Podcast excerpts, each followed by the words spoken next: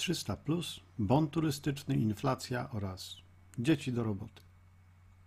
Dziś odcinek mieszany, w ramach którego będziemy poruszać się po różnych tematach, ale motyw przewodni będzie jeden wspólny dzieci. I nie, nie trzeba mieć dzieci, żeby wysłuchać dzisiejszego podcastu. Właściwie powiedziałbym nawet, że łatwiej go wysłuchać, jak się dzieci nie ma. Ponieważ dzisiejszy odcinek jest z cyklu Pigułka Ekonomii, Ekonomia w pigułce, to warto też zaanonsować wątek ekonomiczny. Jest nim wpływ zmian dobrobytu na popyt i wynikające z tego zmiany, które możemy zaobserwować na rynku. Zacznijmy od bonu turystycznego. Bon turystyczny miał zrekompensować straty, jakie branża turystyczna poniosła w związku z pandemią COVID-19. W jaki sposób? Otóż jeśli masz dziecko, tu pojawia się nasz motyw przewodni, to możesz dostać całkiem za darmo bon turystyczny o wartości 500 zł, który możesz zapłacić firmie z szeroko rozumianego sektora turystycznego. Możesz na przykład pojechać z rodziną do hotelu i część waszego pobytu, bądź nawet cały, opłacić takim bonem. Dlaczego ma to pomóc branży turystycznej? Ano dlatego, że twórcy tego rozwiązania słusznie lokują usługi turystyczne wśród tzw. Tak dóbr normalnych. Ok, co to są dobra normalne oraz czy są jakieś dobra nienormalne? Dobra normalne to takie dobra, których kupujemy więcej, wówczas gdy nasze dochody rosną.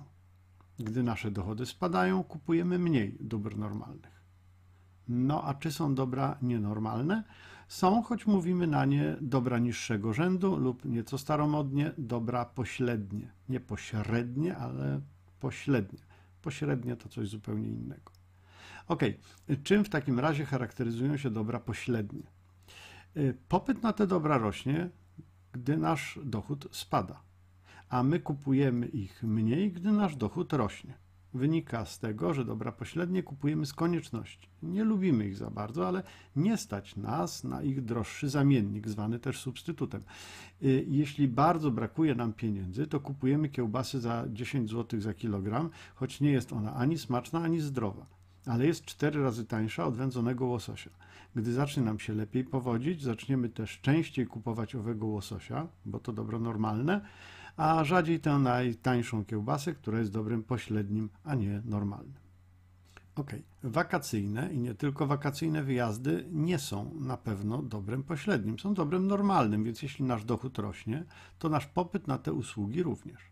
Zwróćmy przy tym uwagę, że bon turystyczny zwiększa nasz dochód, ale tylko w tej właśnie sekcji, sekcji wydatków na turystykę. Bonem tym nie możemy zapłacić na przykład w sklepie spożywczym. Ok, bon turystyczny, cała jego koncepcja polega na tym, że rośnie nasz dochód, a w ślad za nim rośnie też nasz popyt na usługi turystyczne. A co dzieje się na rynku, na którym rośnie popyt? Jeśli inne rzeczy się nie zmieniają, a załóżmy sobie dla uproszczenia, że nie, no to na takim rynku widzimy dwie rzeczy: rosnące ceny i wzrost liczby transakcji. Kupuje, no i sprzedaje się y, więcej, a ceny są wyższe. No i to widzimy. W niektórych przypadkach mechanizm jest zdumiewająco prosty. Znajomy opowiadał o swoim znajomym. No widzicie, robi się z tego taka historyjka typu jedna pani, drugiej pani. Ale posłuchajcie mimo to. E, że ten miał jakiś e, pensjonat i doba pobytu kosztowała 350 zł. Właściciel pensjonatu szybko zauważył, że jak ludzie przyjeżdżają do niego na dwie doby, na przykład weekend, mm, to jeśli mają dwójkę dzieci, to płacą jednym bonem i dopłacają 200 zł i potem zostają z tym drugim bonem i muszą go gdzieś wydać. Postanowił więc rozwiązać im ten problem, podniósł cenę pobytu do 500 zł. Teraz matematyka była już znacznie prostsza. Jeden bon wystarcza na jedną noc i nie trzeba wydawać reszty. Sprytne, co? A przy okazji mamy tu podwyżkę o niemal 50%. Jak taką podwyżkę znieśli klienci? Przecież to drakońska podwyżka. Ano, łatwiej niż byście sądzili. W myśl zasady łatwo przyszło, łatwo poszło, płacili nową cenę bez mrugnięcia powieką. Przecież to nie były pieniądze z ich portfela, tylko bon, który dostali za darmo. Zabawne, co? Ten przykład bonu turystycznego przyszedł mi do głowy, kiedy natknąłem się na artykuł o szkolnej wyprawce i o programie 300. Uważni słuchacze na pewno zanotowali, że motyw przewodni, dziecięcy, znowu nam się tu pojawił. Bo program 300 Plus polega na tym, że jak się ma dziecko w wieku szkolnym, to się dostaje raz na rok 300 zł jako fundusz na wyprawkę do szkoły. Czyli znowu dochód rośnie. I można oczekiwać wzrostu cen tych artykułów, artykułów wchodzących w skład typowej wyprawki. Mm, Tu sytuacja jest jednak nieco inna, bo nie ma bonu, tylko żywa gotówka, czyli te dodatkowe pieniądze można przeznaczyć na cele dowolne, nie tylko na szkolną wyprawkę. Jeśli tak, to może popyt na artykuły wyprawkowe wcale nie rośnie. Co na to teoria ekonomii i jak to się przekłada na praktykę?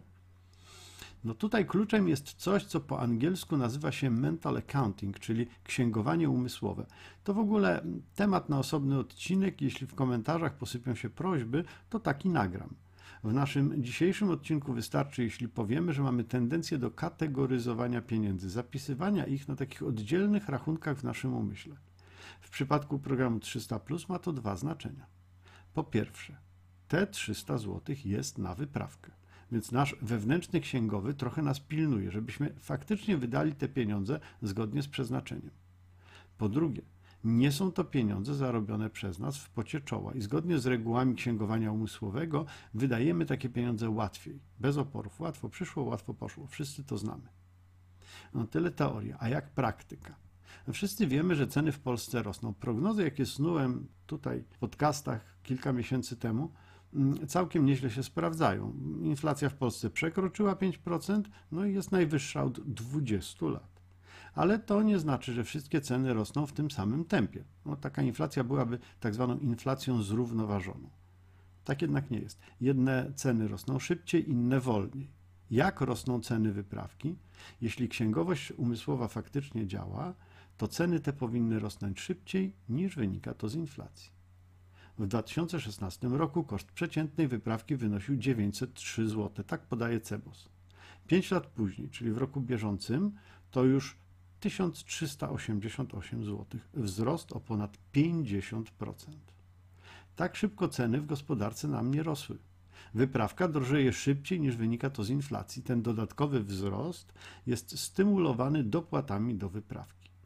Czas na generalne spostrzeżenie. Stymulowanie popytu poprzez dotowanie, zwiększanie dochodu i inne takie zabiegi, które skłaniają do kupowania, wiąże się ze wzrostem cen. Tak już jest i tyle. A jeśli ktoś ma wątpliwości, to niech rzuci okiem na rynek nieruchomości. Buduje się coraz więcej mieszkań, ceny mieszkań rosną. To typowe oznaki, że popyt na mieszkania cały czas rośnie i to rośnie w tempie szybszym niż podaż mieszkań. Na zakończenie znowu dzieci i pytanie. Czy dzieci powinny pracować? Pytanie trudne. Od razu mamy przed oczami afrykańskie dzieci wykorzystywane w kopalniach jako najtańsza możliwa siła robocza. W takim kontekście odpowiedź wydaje się oczywista. Ale właśnie niedawno natknąłem się na informację, że w USA, dokładnie w Oregonie, McDonald's zatrudnia 14 i 15-latków. Burger King podjął podobną inicjatywę w Ohio. W różnych stanach przepisy prawa są różne, ale w wielu miejscach możliwe jest zatrudnianie 14-latków. I co wy na to, drodzy słuchacze? Czy pracowaliście jako dzieci? Czy wysłalibyście swoje dzieci do pracy? Jakie są plusy i minusy podejmowania pracy przez osoby tak młode? Ciekaw jestem Waszych opinii, na które liczę w komentarzach. I liczę, że nie zapomnicie kliknąć subskrypcji lub choćby kciuka w górę. Do usłyszenia.